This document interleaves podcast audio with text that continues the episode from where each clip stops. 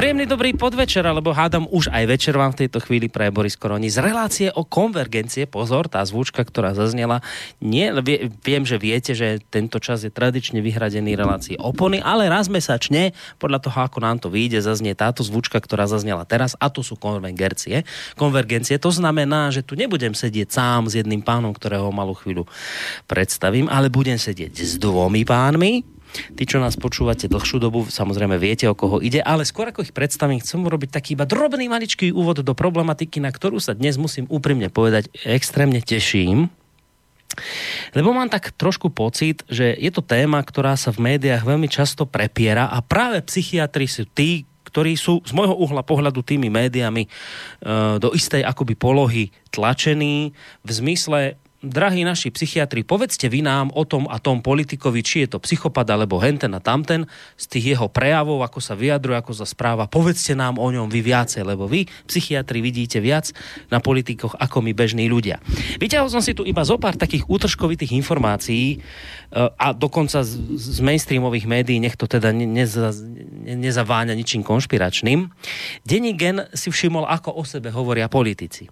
Tak, napríklad si všimli, že Andrej Danko, predseda Slovenskej národnej strany, hovorí, okrem iného, kde si vyhlásil: budem robiť zubami, nechtami všetko preto, aby títo psychoši neovládali štát. Ak sú títo psychoši schopní revať na tlačových besedách a zakrývať svoje trestné činnosti a budú raz ovládať štát, tak potom uvidíte ten cirkus. Igor Matovič, poslanec obyčajných ľudí, alebo dokonca šéf obyčajných ľudí, myslím, že on je, hovorí: dávam procedurálny návrh, aby Národná rada oficiálne objednala psychiatrické vyšetrenia predsedu Národnej rady, lebo si myslím, že človek, ktorý má takúto diagnózu, by nemal viesť najvyšší zákonodárny orgán. A Martin Glovač zo Smeru, podpredseda parlamentu, svojho času hovorí: Danko, Fico aj Bugár nemusia hľadať vhodný vlak, ale určite kvalitného psychiatra minimálne európskej úrovne. Matovič v jednom z článkov hovorí: bol som za psychiatrom, nech opíše Dankovú diagnózu. Čo je na tom zlé? Pýta sa.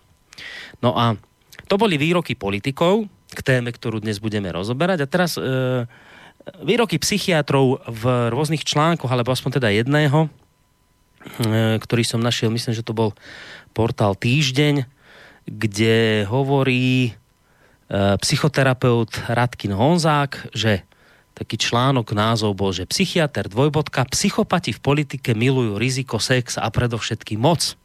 Psychopat je rodený vodca stáda. Nesmrtí potom strachu, je charizmatický, presvedčivý a oklame všetkých. Dokáže byť milý, vnútri je však chladný, bezcitný a krutý, hovorí psychiater a psychoterapeut Radkin Honzák. A teraz ďalší článok, že narcizmus a politika, aké osobnosti sú pri moci nebezpečné, a zase: psychiatri, povedzte. A už len jednu vec dodám, tiež takú útržkovitú. To bolo v decembri minulého roka, aby to nebolo len teda o médiách, ale aj tá občianská spoločnosť, ako by som to tak nazval, žije týmito témami, lebo 13. decembra minulého roka sa konala v nadácii Polis v Žiline taká beseda alebo diskusia pod názvom Aké osobnosti sú pri moci nebezpečné? Narcizmus a politika. Diskutovali Peter Hunčík, psychiater, Pavol Lacko, analytik Aliancie Fairplay, a Jozef Hašto, psychiater. A riešili tam takéto témy. Narcistická porucha osobnosti je vznik, priebeha možnosti jej prekonania. Hlavné rysy mužského a ženského narcizmu. Narcizmus a medziľudské vzťahy sú silná túžba po ovládaní iných. Vzťah medzi charizmatickým vodcom a jeho stúpencami. Sny o sláve, príklady narcistického zneužívania moci a problém zhubného narcizmu, riziká pre spoločnosť. A posledný tematický okruh znel: je dôležité, aby narcistickej poruche osobnosti porozumel aj bežný človek. Čiže z toho, čo som povedal, to zhrniem do jednej vety. Politici na seba volajú psychiatrov, lebo hovoria, že tamten je psychicky vyšinutý a treba ho dať vyšetriť. Média tlačia psychiatrov do toho, aby sa vyjadrili o tom alebo o tom politikovi, či je teda zrelý vôbec niečo vykonávať, lebo majú pocit, že je psychicky chorý. A aj akoby tá občianská spoločnosť organizuje rôzne besedy, kde sú hostia psychiatri, aby sa teda vyjadrili k rôznym narcistickým osobnostiam v politike, aby sme my, obyčajní bežní ľudia, podľa mňa, aspoň mne to tak príde, že aby sme my, bežní ľudia, ktorí len tak sledujeme tam cez kamery v televízii politikov alebo ich niekde počúvame, aby sme sa akože od tých politikov dozvedeli viac. Lebo psychiatri sú tí, ktorí akože vidia na ľuďoch aj také veci, ktoré my nevidíme, takže my ako spoločnosť, podľa mňa mám trošku pocit, a týmto končím, že tlačíme tých psychiatrov do toho, aby nám teda oni povedali, že ktorý z tých politikov je psychopat a aké prejavy nech nám popíše a v čom sa tá jeho psychická úchylka prejavuje a je ten politik psychopat alebo aj tamten je psychopat. A mám pocit, že politici, psychiatri sú akoby taký vhodný objekt na to, že to práve oni majú ako tento rébus rozlúsknuť. Prečo som vlastne s týmto začal práve v relácii konvergencie, no lebo práve tak tejto téme mám pocit, že sa dnes budeme venovať s dvomi pánmi, ktorí tu už sedia tradične, vždy vo štvrtky tu sedí prednosta Banskobystrickej psychiatrie a primár v jednej osobe, pán doktor Ludvík Nábielek. Príjemný dobrý podvečer, alebo už aj večer vám prajem. Dobrý podvečer, alebo už aj večer. A už aj večer a takisto príjemný dobrý podvečer a možno už aj večer prajeme aj jeho kolegovi Michalovi Patarákovi z Banskobystrickej psychiatrie. Miško, vitaj u nás opäť po dlhšej dobe. Ďakujem pekne za privítanie, dobrý večer. No a dobrý večer samozrejme aj vám, vážení poslucháči, ktorí ste sa rozhodli opäť, že teda v rámci toho svojho voľného času venujete hodinu práve nám a nášmu rozprávaniu dnešnému. A nebude to len rozprávanie, bude to samozrejme aj hudba, ako obvykle v týchto reláciách. Niečo vybral pán prednosta, niečo vybral Mišo. Uvidíme, necháme sa prekvapiť. No, tak krásnu tému ste si vybrali. Idem vás za to naozaj pochváliť a myslím to extrémne úprimne, že naozaj dobrú tému ste si vybrali, lebo ja sám to tak cítim, že mám pocit, to, čo som povedal v úvode, že vy, psychiatri, ste často akoby do týchto poloh tlačení, ale môžem sa mýliť, tak mi vypovedzte, že či to máte tak nejaký taký podobný pocit, alebo je to inak a možno vy ste tí, ktorí by sa mali vyjadrovať k psychickému stavu politikov, veď už kto iný ako vy odborníci, tak ako to vlastne je? Chlapci, prednostovia.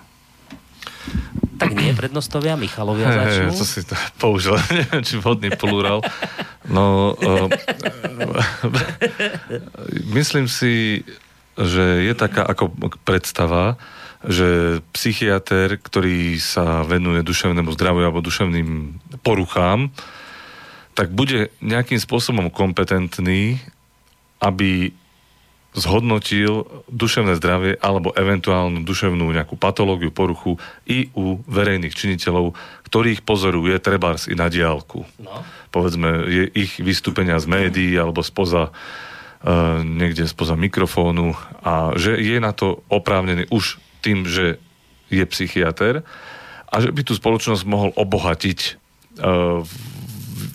jeho názorom. Áno, no, dobre si to zhrnul, takto, presne. Áno. Čiže myslím si, že no nejaké také to očakávanie tam v spoločnosti ako také je. A často okrem vás možno, tie médiá očividne oslovujú. Ja by som ešte také, že dokonca, že by sme sa, a to už by musel byť veľmi mravný a rozhladený ten psychiater, že sa máme nejako starať o duševné zdravie spoločnosti. Niekedy mi to ešte tak pripadá. Hej, že môžeme komentovať aj spoločenské pohyby, nielen u jedincov, ako individuí, ale nejaké kolektívne pohyby, masové javy a tak ďalej. To skôr tak čakajú od sociológov, mám pocit. Či aj od vás, psychiatrov? No, tedy sa médiá spýtajú. Aha. A teba sa už tiež spýtali? Či teba zatiaľ ešte nie? Áno. Aj teba. A, takže tak, ako som to opísal, ty si to krajšími slovami pomenoval, ale že je tu akoby tá verejná objednávka práve na vás, psychiatrov, alebo požiadavka, že vy ste tí, ktorí by mohli v tomto smere pomôcť odhaliť to, čo my, bežní ľudia, nevidíme. S tým sa si aj tuto pán prednosta stretli. Stretol som sa s tým však opakovane, pochopiteľne, a tu je dôležité, aby sme si my, psychiatri, dali sakramentský pozor.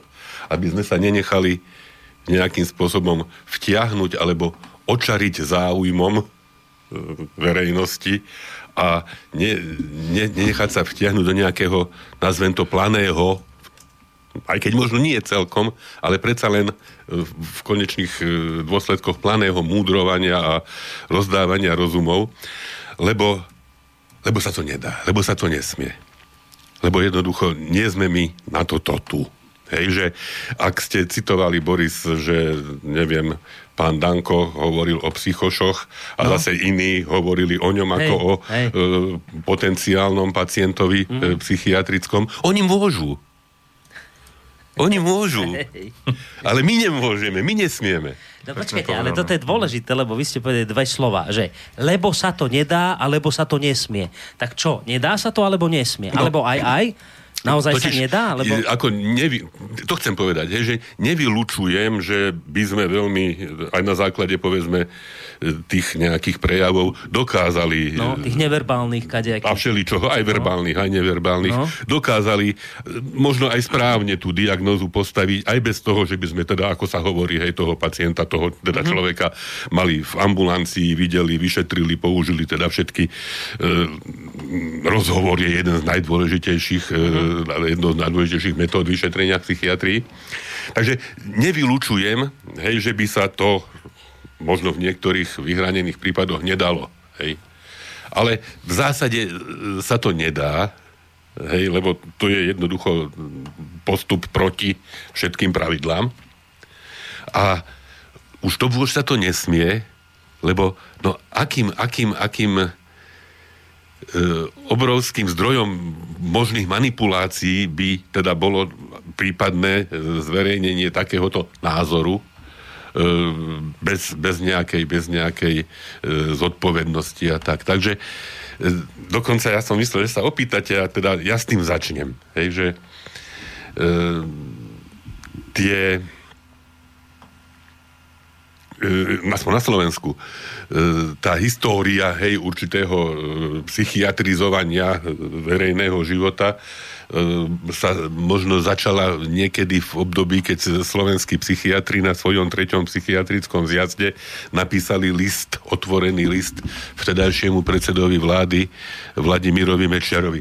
Bol som vtedy členom výboru, ktorý ten list nejakým spôsobom formuloval, tak dávali sme si vtedy veľký pozor, aby sme sa vyhli akejkoľvek diagnostike, akémukoľvek psychiatrizovaniu v tom zmysle, že by sa pomenovala nejaká, možná porucha osobnosti alebo niečo také, že skôr sa tá pozornosť vtedy sústredila na dôsledky určitých spôsobov, stereotypov správania Vladimíra Mečiara a s tým sme drvivá väčšina účastníkov toho zjazdu, ktorá vlastne odobrila toto vyhlásenie, tento otvorený list, sa viac menej všetci stotožnili. Možno neviem, nejakých 5% nie. A v tejto chvíli si nie som istý, či by som, napriek tomu, že sme si dávali ten obrovský pozor... Tam boli tiež v tom, že či nakoniec, že to splnilo, teda, alebo naplnilo všetky tie etické predpoklady, ktoré v tejto chvíli vidím ako neopomenuteľné. Počkajte, čiže vravíte, že v tejto chvíli by ste si to znova rozmyslel, alebo teda rozmyslel, lebo predsa len, a to musíme pripustiť, ten cieľ vtedy bol istým spôsobom aj ovplyvniť situáciu, aj predvolebnú dokonca. A to dokonca sme si potom aj tak nejak spätne pochvalovali, že sa to zrejme aj trošku podarilo. Boli také výskumy, ktoré túto situáciu hodnotili, že teda koľko možno, teda percent nejak ovplyvnilo. Tak išlo o tie dôležité voľby v 98. Že vlastne zmeniť tú celú situáciu, ovplyvniť, vlastne odstrániť, vlastne Vladimíra Mečiara z vedenia štátu. Ale napriek tomu vravíte, že by ste to teraz už prehodnotili. Totiž, lebo si to človek uvedomuje, teraz aj spätne vidíme voči Trumpovi, rôzne tiež... viac neetické, ako bolo toto. Toto sa mi zdalo ešte ako tak, že teda skutočne ešte na to sme si dali veľký pozor, tak. Ale tuto konkrétne sa hovorí o konkrétnych poruchách u konkrétneho človeka, Ak sa, povedzme, niekde tak nejak hovorí všeobecne, aj keď samozrejme sa mierí na niekoho konkrétneho, ale sa aspoň nepomenuje. A tam už potom je predsa len možnosť, že ten jeden občan si tam nájde jedného a druhý druhého, možno práve iného, ako mysleli tí, ktorí teda tú debatu napríklad viedli. Ale hej, teraz sme boli zahltení v súvislosti s českými prezidentskými voľbami skutočne veľmi, veľmi až teda, by som povedal, nechutnými aktivitami, zase zameraný len jedným cieľom, aby Zeman nebol prezident. Hej? To bolo politikum. Hej? Dokonca nie len psychiatrickými, hej, aj keď teda... A aj psychiatri sa zapojili? Lebo neviem, to som zase neodsledoval, že či aj od psychiatrov išlo. Možno... by som tak povedal. Psychiatri napríklad, viem, že šéf českej spoločnosti sa veľmi teda korektne vyjadril Martin Ander, že teda neprichádza do úvahy. Mm-hmm. Cyril Hešelman tu tiež ako jeho rozhlasový rozhovor. Áno, ale čo je zaujímavé, veľmi aktívne napríklad pôsobil neurológ Stránsky, hej, ktorý dokonca videl televízii, ako Zeman mrká okom a teda na základe toho ho vyhlásil za dementného, hej, alebo tak, hej, ako absolútne nekorektné. Dokonca už tu aj v tejto spoločnosti opakovane pertraktovaný nie psychiater, ale človek, ktorý teda sa venuje také nejakej holistickej medicíne, doktor Hnízdil, hej, takisto veľmi, veľmi surovo, hej, že Proti Zemanovi. Mm. A ja som si našiel, a to je veľmi zaujímavé, práve táto dvojica veľmi aktívne niekedy vystupovala proti Klausovi, s tým, že priamo hľadali spôsob, ako ho zbaviť spôsobilosti pre právne úkony. Na základe toho, že nechcel podpísať Lisabonskú zmluvu. Čiže absolútne, hej, politikum, hej, že to už skoro ako by sa blížilo, hej, že teda sú to ľudia, ktorí vedomé porušia tie etické princípy v záujme cieľa, ktorý považujú za teda natoľko dôležitý, že teda v rámci tohoto to vykonať môžu, lebo ten cieľ je tak vznešený, aby teda nebol Zeman, Klaus, neviem, kto teda niekto, kto prekáža na funkcii, na ktorej ho nechceme vidieť. A to už mi skoro prípada ako zavraždenie Kennedyho. Hej, že tiež sa istým spôsobom porušila nejaká v záujme niekoho, kto ho potreboval odstrániť, alebo tak, hej, že to sú veľmi, veľmi, veľmi vážne veci. Mm-hmm. A my, psychiatri, skutočne lekári všeobecne, nemáme právo iným spôsobom pôsobiť na zmenu politického systému ako tým, ktorý nám dáva volebné právo a teda takéto. Hej. Lebo je to veľmi, veľmi lákavé. Čiže zhrnuté, počerknuté, že to čo spravil Hnízdil a ten, čo ste ho menovali, to sa ani len nedá porovnať s tým, čo ste vy svojho času vo vzťahu k Mečiarovi, ale napriek tomu vy dnes hovoríte, že, ale už áno, by som si to veľmi rozmyslel. Uvedomujem si, že aj tam to bolo politikum. Mám pocit, že tam tá hranica tej morálky bola posunutá aj v našom prípade, tak to poviem trošku diplomaticky. Som to takto, hej, asi chcel povedať. Uh-huh. Mišo, čo ty na to? Celkovo. Čo ty na to celkovo? Tak globálne, ja sa po svojom čase sledujem psychiatra Jeffreyho Liebermana, ktorý sa vyjadruje opakovane alebo reaguje na rôzne vyhlásenia, ktoré smerujú na Donalda Trumpa. Lebo tam v Amerike to je veľmi teraz, myslím si, taká horúca téma práve toto a na základe toho sme to aj vybrali, tému tejto relácie. A zaujímavým spôsobom to tiež je s tými voľbami v Česku, to je pravda, ale mám pocit, že psychiatri boli dištancovaní, hej, že nebolo to tak presne, ako pán Prenosta hovoril, že by tam boli nejaké emocionálne reakcie. Totiž ako keby tam sú to také pohyby na hrane, u toho, povedzme, že by to bol aj psychiater, tak či dá takéto vyhlásenie alebo nie, rozhoduje aj istá miera občianskej zodpovednosti. Dajme tomu, on má pocit, že to je veľmi zlý kandidát, hej, a môže ho to naštartovať smerom nejakým vyhlásením, že to je jeho subjektívny pohľad. Hej, že nejaká taká občianska zodpovednosť, angažovanosť, niekedy preangažovanosť, hej, môže pôsobiť skresľujúco potom a človek by možno sa môže stať, že povie aj to, čo by za normálne okolnosti, keby nebol strhnutý tým volebným v úvodzovkách šialenstvom alebo predvolebným šialenstvom, tak by to nepovedal.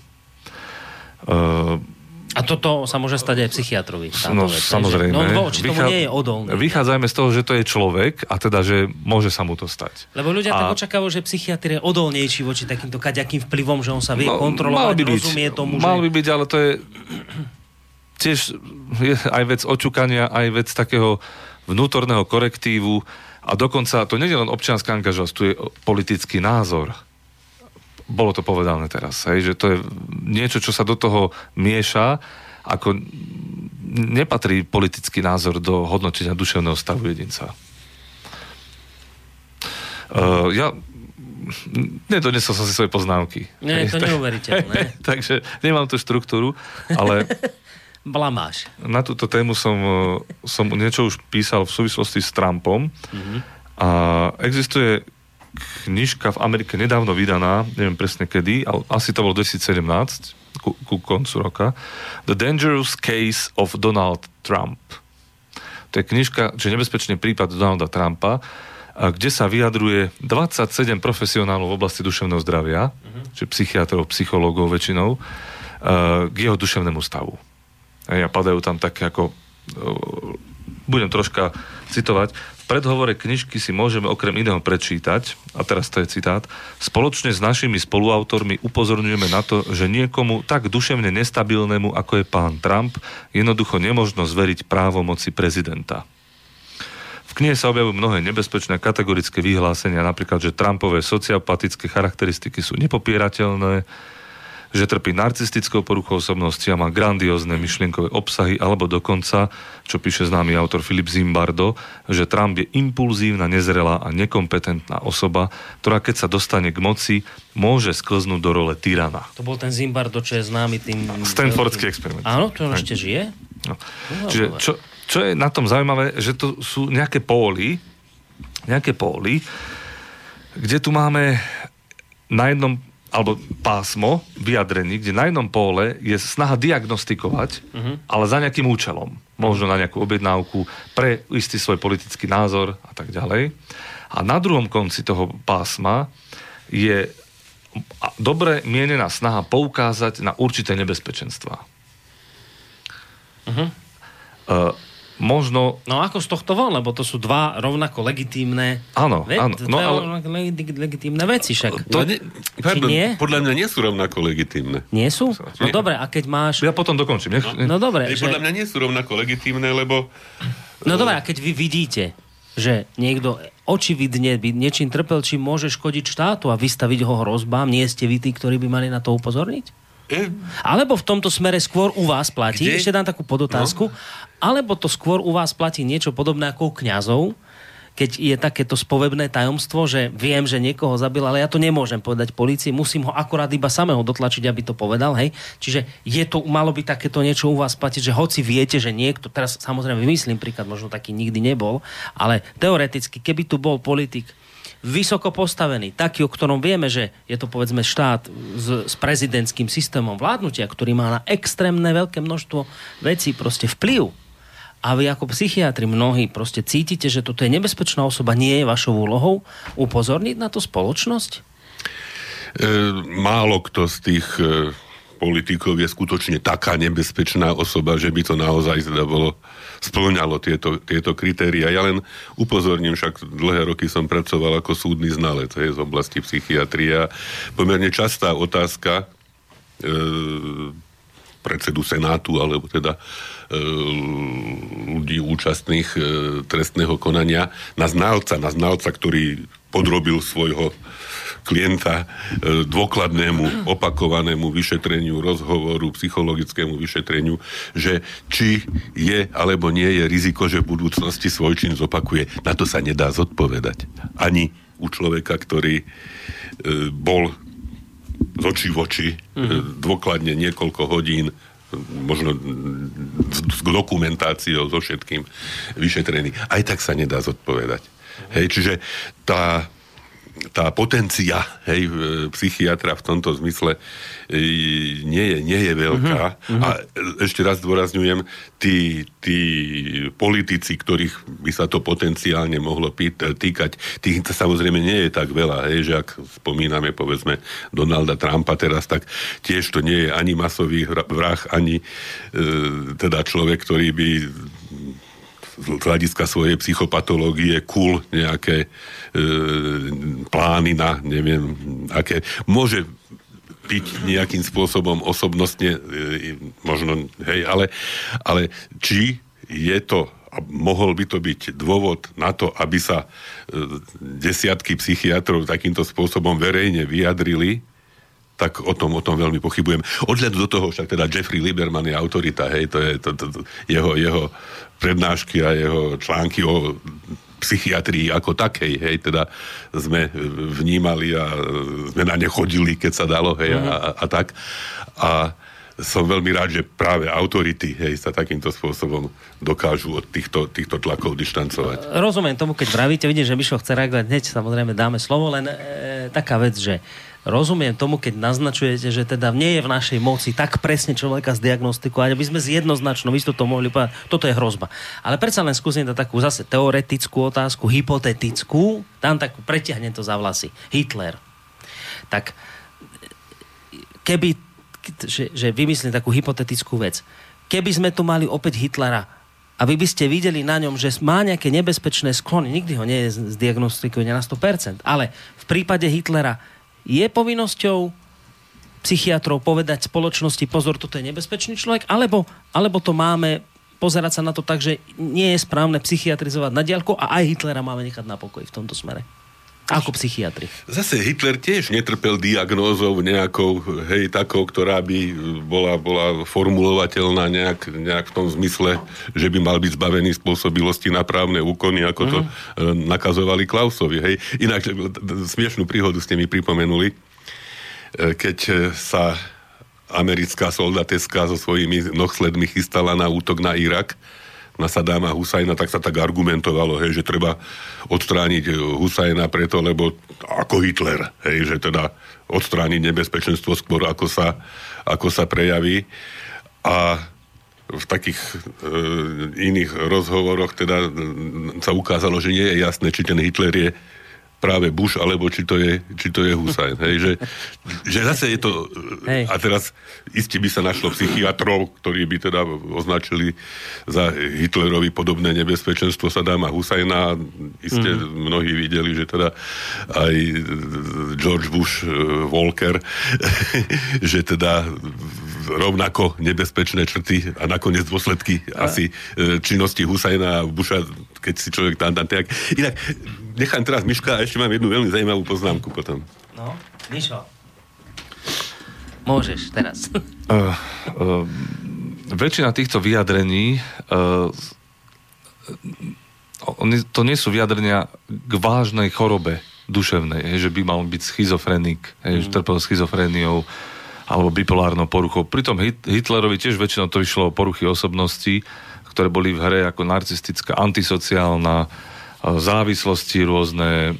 Padlo tam niečo také retrospektívne, hej, môžeme konštruovať, že možno mal parkinsonizmus a nejakú paranoidnú psychózu, ale to ťažko dokázať spätne.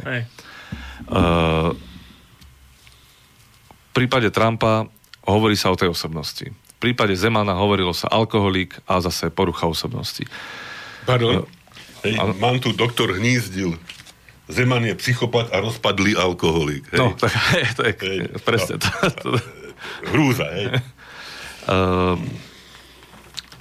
My psychiatri vieme, že poruchy osobnosti to je celkovo diagnostická kategória, ktorá má nesporne omnoho nižšiu diagnostickú validitu ako iné duševné poruchy. Hej, to je jedna vec. To znamená, že to... Ťažšie sa dokazuje, či čo? Validitu. To je niečo, že proste tá diagnóza nemá takú jednoducho povedané kvalitu, ako keď označíme niekoho, že to je, áno, má schizofréniu, pretože má takéto znaky. Hej. V prípade poruch osobnosti to je niekedy veľmi pohyblivé, veľmi ťažko povedať. Hej. A potrebujeme ozaj toho človeka lepšie poznať. Hej. Ďalšia vec je, ako pán Prenosta povedal, nemožno zbaviť svojej právnosti. To v žiadnom prípade, poruchu osobnosti. A to, o čom sa tu my debatujeme, tak ono to je svojím spôsobom už vyriešené. Hej? Len to sú etické princípy, ktorým sa stále ako keby musíme vracať v konkrétnych prípadoch, pretože existuje takzvané Goldwater rule. To som presne chcel. Hej? Mám to teda, tak neviem, či vám to nechám. Nie, vlastne. Hej. Je to súčasťou lekárskej etiky americkej psychiatrickej spoločnosti na základe prípadu Barryho Goldwatera. A teda ten detaily tohto prípadu moc nepoznám. Môžem? Nech sa páči. Poviem. Hej, lebo ja si pamätám Barryho Goldwatera. Hm. Po zavraždení Kennedyho nastúpil ako viceprezident do Bielého domu za amerického prezidenta Lyndon Johnson. Hm. A v 64. teda mali byť voľby amerického prezidenta podľa teda toho štvoročného cyklu. A Johnsonovým protikandidátom bol republikán Barry Goldwater. On skutočne, ako bolo jasné, že nejaký taký zvláštny panáčik chodil o takých dvoch barliach a chystal vojny proti kadekomu. Hej, čiže že možno proti celému svetu. Akože naozaj, ja som bol vtedy v 64. som mal 10 rokov a som sa ho bál. Hej, že teda preboha, aby nedaj Bože, sa nestal americkým prezidentom, lebo svet sa bude rútiť do záhuby. Horšie ako Trump? Ale neuveriteľné, že v 10 rokoch ho to už trápilo. Toto. Tak ja som sledoval. Teda, mass media.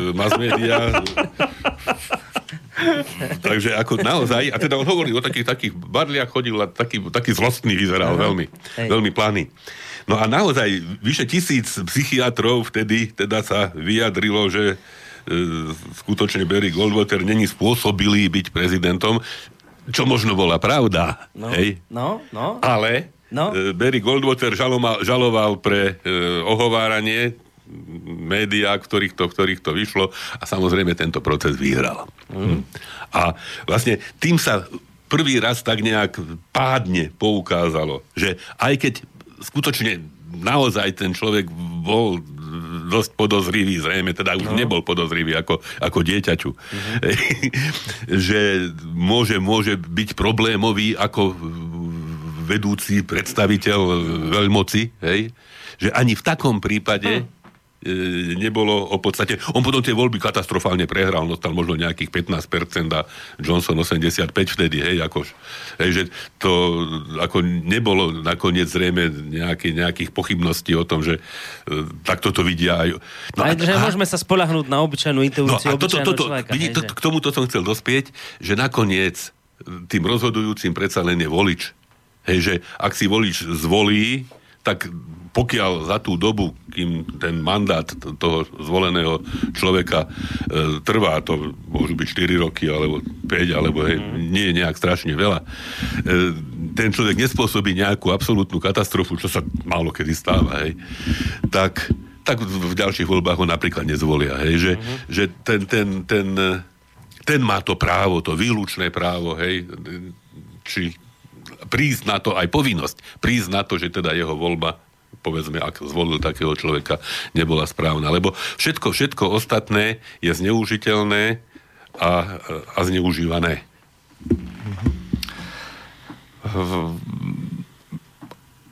Toto sa udialo niekedy v 70. rokoch, ja to neviem presne. V 64. Ale to pravidlo teda je oficiálnou súčasťou etiky. Áno, a od roku 1973 doteraz v podstate. A končí sa, tam je to akože popísané viacerými vetami, ale záver toho pravidla je, že príležitostne psychiatri, to prekladám z angličtiny, sú dopytovaní pre svoju mienku ohľadne nejakého jedinca, ktorý je vo svetle verejnej pozornosti alebo ktorý sa nejak objaví vo verejných médiách. Za takýchto okolností psychiater môže zdieľať svoje pohľady s verejnosťou vo svojich psychiatrických skúsenostiach alebo psychiatrických témach vo všeobecnosti. Ale je neetické pre psychiatra, aby ponúkal profesionálnu mienku alebo nejakú klinickú mienku bez toho, že by urobil vyšetrenie a že by mal nejakú zvláštnu autorizáciu pre vyhlásenie o duševnom stave daného jedinca. Takže čo môže spraviť, aby to bolo v pohode? Musí mať nejakú zvláštnu autorizáciu, čo neviem, čo tam... Čo nemá, ale tam si začínal tým, že ale môže... Môže poukázať na nejaké všeobecné témy, ktoré, čo sa týkajú psychiatrie a povedzme nejakým spôsobom sa dotýkajú toho, na koho sa pýtajú, napríklad médiá. No, čo sa veľmi často stáva. Čo by si mohol spraviť, aby si povedzme, niečo od Trumpovi podal, aby to bolo v súlade s tou... Čo hovoril Hunčík, povedzme s Hunčík s Haštom v zmysle na narcistickú osobnosť. Hej, čiže nie, konkrétne nie na Trumpa, ale teda a ľudia, ktorí ho chceli a ich chcú počúvať a počúvali, tak si mohli zaradiť, aha, pozor, tak hovoríme asi o tomto. Čiže nedal konkrétne meno, ale povedal všeobecnosť. Ale nejak všeobecne. A samozrejme, je tu zase taká vec, že teda, to som už hovoril, hej, že hovoríme o narcistickej osobnosti, hovoríme o poruche osobnosti, ktorá môže byť riziková pre vývoj sveta, hej, povedzme všeobecne. Pardon. Ale nositeľom tejto narcistickej osobnosti nemusí byť len Trump. Hej, čiže... Tak. No. Je tam ešte by sa to dalo spraviť tak, že psychiatr vlastne tiež je len občanom, len, hej, to je však... Je občanom. Hej. No. A som občan, to je viac. Hej. Keď si sa pýtal na to Hitlera, keby sme sledovali vývoj nejaké vyslovene, aby sme si tak v kuloároch hovorili, že to je patologická osobnosť, zrejme, a toto sú veľmi zvláštne kroky, čo robí nejaký politický predstaviteľ, tak by sme podľa mňa mnohí reagovali na to, ako vtedy za vlády Vladimíra Mečiara. Otázka je, že akým spôsobom sa na to reaguje, pretože my nemusíme používať diagnostické kategórie v týchto vyhláseniach. My môžeme poukázať na isté nebezpečenstvá, ktoré vnímame z jeho krokov. A to už je skôr vyjadrenie občana ako psychiatra samotného. Toto bolo aj vlastne obsahom toho listu. Hej, že teda skutočne... No ale napriek tomu máte pocit. Mám, nemám, hej, skrátka, bolo to politikum. Hej, napriek tomu, že skutočne to bolo vyhlásenie občanov, psychiatrov, nie nejaké diagnostické, hej, bolo to vyhlásenie občanov, psychiatrov, ale nedá sa poprieť, že teda smerovalo to k určitému. Ja som nad týmto rozmýšľal a aj v duchu tohto Goldwater rule, že podľa mňa nešlo o narušenie tých etických princípov, lebo aj profesná spoločnosť môže byť vyzvaná alebo môže cítiť nejakú potrebu vyjadriť sa k niečomu, alebo teda nejakému politickému predstaviteľovi, bez toho, že by použili diagnostické kategórie, že by diagnostikovali, že by ho osočovali alebo označovali za takého a takého. Hej? Ale proste pohyb smerom k nebezpečenstvu, neviem, či teda môžem ešte hovoriť, alebo... Môže, však potom si dáme pesničky v kráčom slede za sebou, no. Keď sa nič nestane, no. Je to zaujímavé, myslím tiež, že Jeffrey Lieberman spomínal doktora, tiež je to psychiatr Steven Duke, a on mal istého času, Steven Buser, a on mal istého času na starosti ako psychiatr vojenský v Amerike, nukleárny arzenál, tí ľudia, ktorí s ním pracovali, proste, či sú v poriadku, či sú kompetentní vykonávať túto ťažkú činnosť narábania s nukleárnymi zbraňami. A uvediem jeden citát od tohto psychiatra Busera. A na margo Donalda Trumpa. Ako psychiatr v leteckých silách Spojených štátov bolo jednou z mojich povinností hodnotiť duševnú stabilitu letcov, ktorí manipulovali s jadrovými zbraňami podľa noriem stanovených v programe Personal Reliability Program.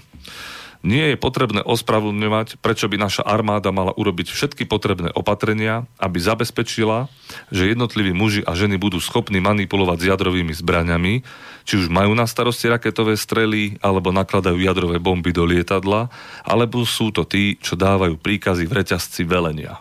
Hej, čiže to je poukaz na dôležitosť psychiatrie v zabezpečení vôbec takéhoto niečo, kto vie, ako to je v Severnej Kórei.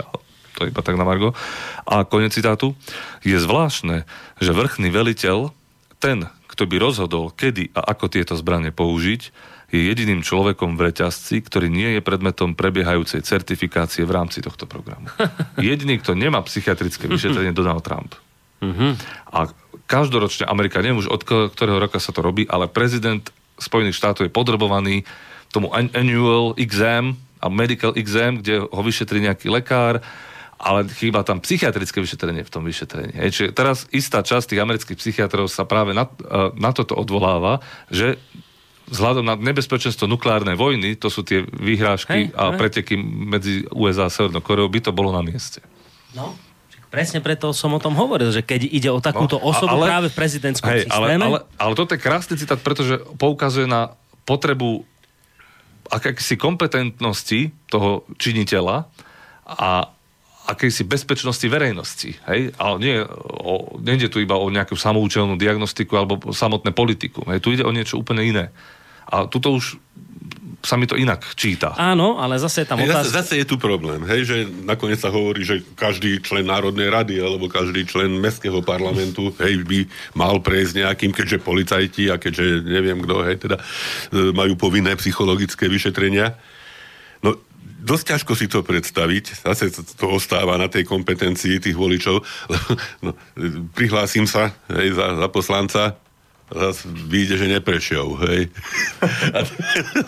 A teraz, do akej miery a čoho potom by ten človek bol kompetentný vlastne vôbec, hej, keď by nebol schopný vykonávať, povedzme, funkciu poslanca z nejakých dôvodov. Čiže, iste, Buser a teda celý ten systém krásne zostavený, bez ohľadu na osobu, ktorá do neho vkráča, vstúpi, hej. Pre každého by malo platiť rovnako a to by azda bolo, hej, nejakým spôsobom. Ale prezident je volený ľuďmi, občanmi. Hej, čiže narazí to na práve tento a len tento problém. No, otázka je aj, že keď oni vravia vlastne, ale ten psychiatr hovoril, že vlastne Trump, respektíve prezident je jediný, ktorý tú previerku akože nemá a mal by tiež mať, že otázka už je, do akej miery je potom aj ten psychiatr, respektíve tí psychiatri odolní voči tomu, aby posudzoval naozaj objektívne jeho stav a aby tam nepremietol svoje antipatie voči nemu, voči tomu prezidentovi. Vieš, že to je otázka. To je otázka pri každom vyšetrení a to my musíme byť... Ako sa toto dá? Dá sa to vôbec zabezpečiť? Sakramentský pozor si dať, aby človek nevniesol nič.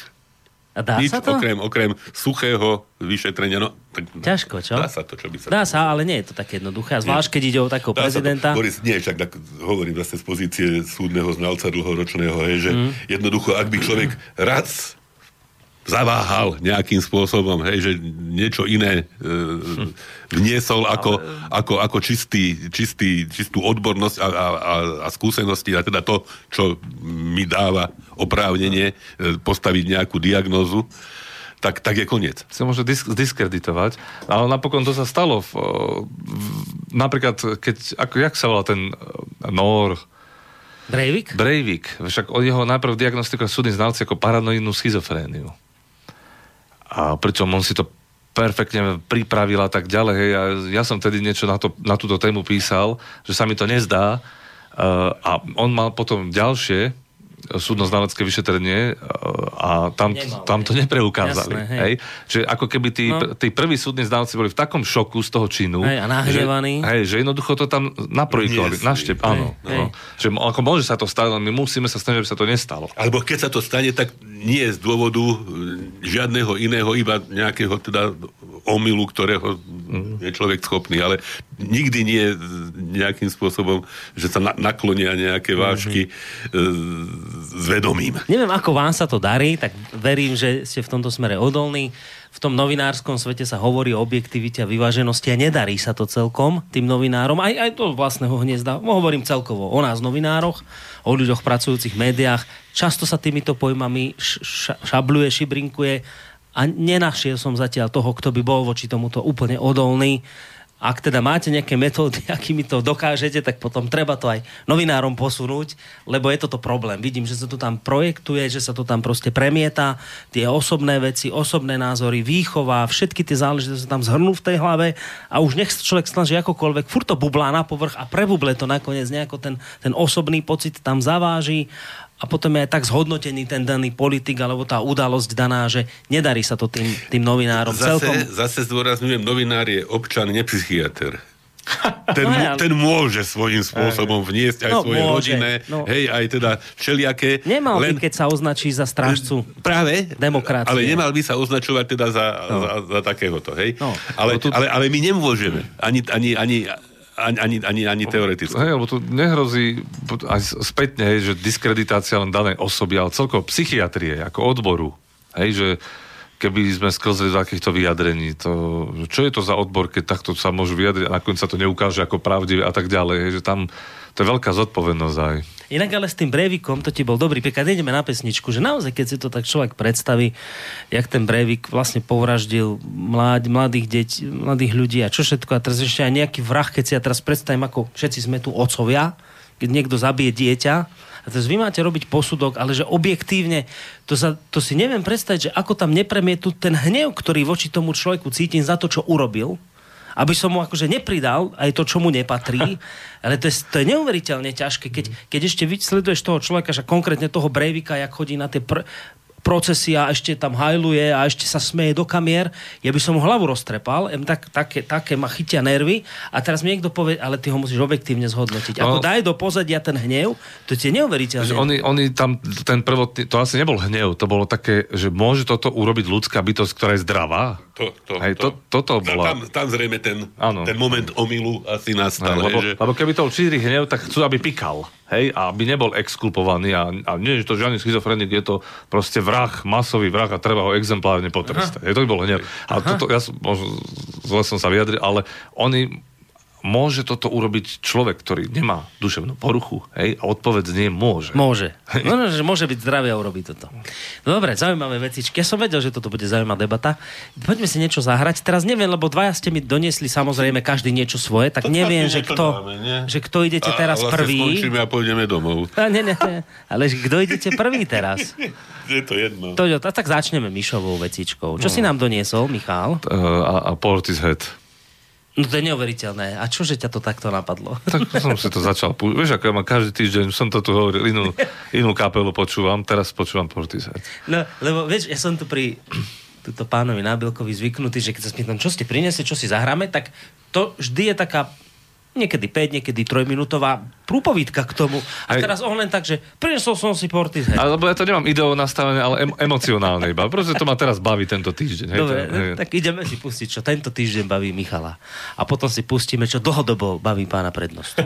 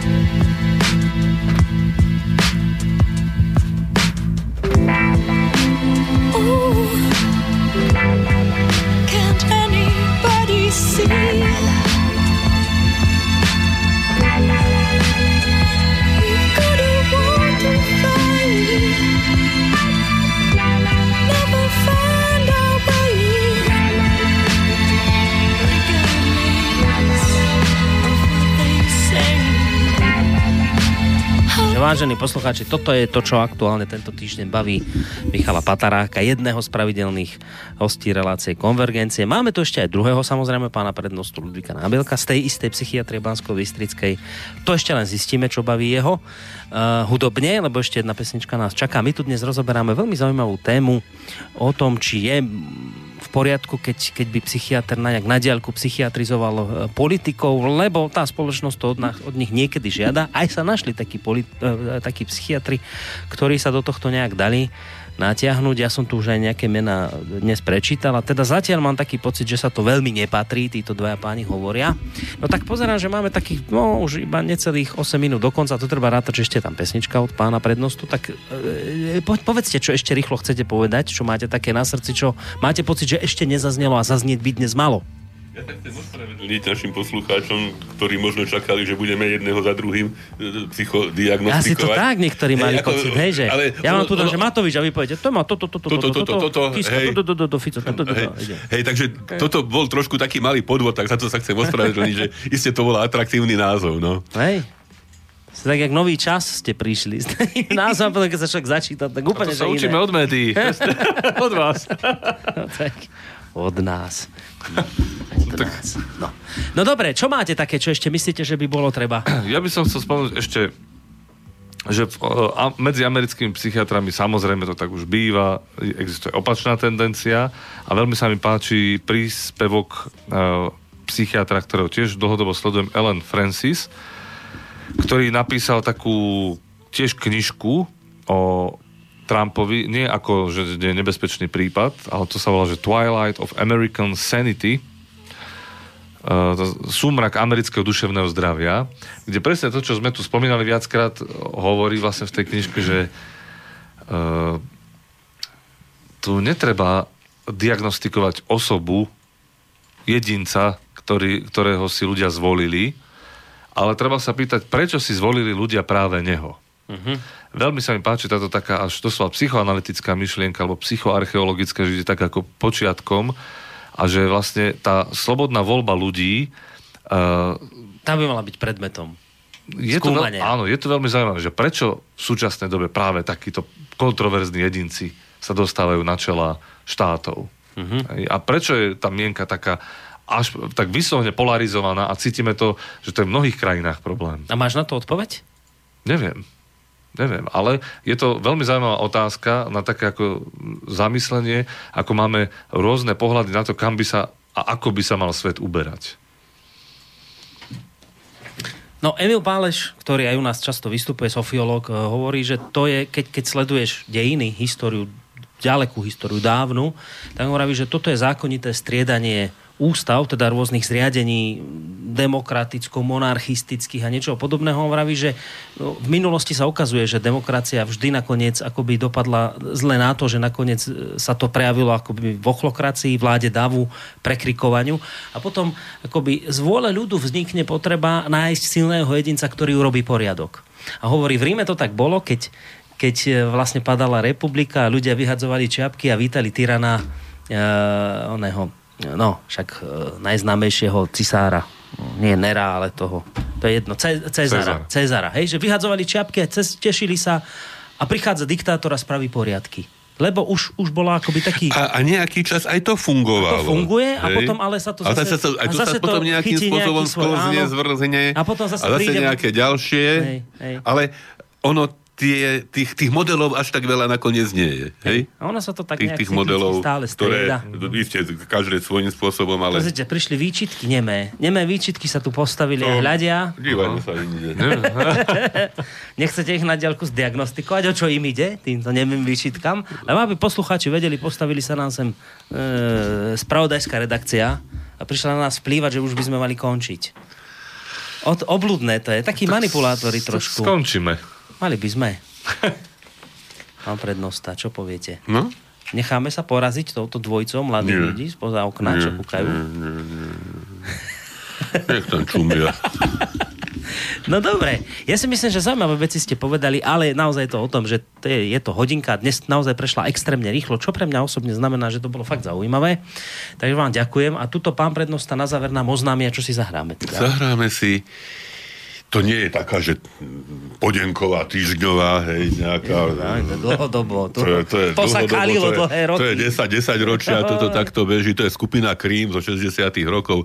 To bola jedna z takých prvých tzv. Superskupín. Eric Clapton a Jack Bruce a Ginger Baker, ako to traja, hej, a teda hrali. A našiel som medzi ich produkciou pieseň, ktorá sa volá Politician, čiže teda politik.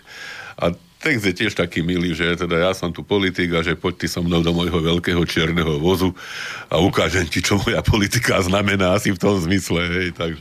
Dobre ste vybrali, tematicky, pekne. A je taká fajn, tak vypustíme. No tak si ju poďme vypočuť. Ja vám veľmi pekne ďakujem, obidvom, že ste prišli. Na Michala sa opäť tešíme zhruba o mesiac, lebo asi takto zvykne chodievať. Jeho treba vždy tak vyzvať. Treba ho trošku, on asi túži potom, aby trošku ho tak ľudia lámali. Ťažšie obdobie troška. Má všeličoho, má toho dosť. Aj tak, čiže nie je to o tom, že by si chcel byť nejak dobíjaný silou mocou. No tak možno aj troška. No dobre, tak sa majte pekne, aj vy, samozrejme, vážení poslucháči. Do počutia, zahráme si záverečnú pesničku Cream Politician. Do počutia.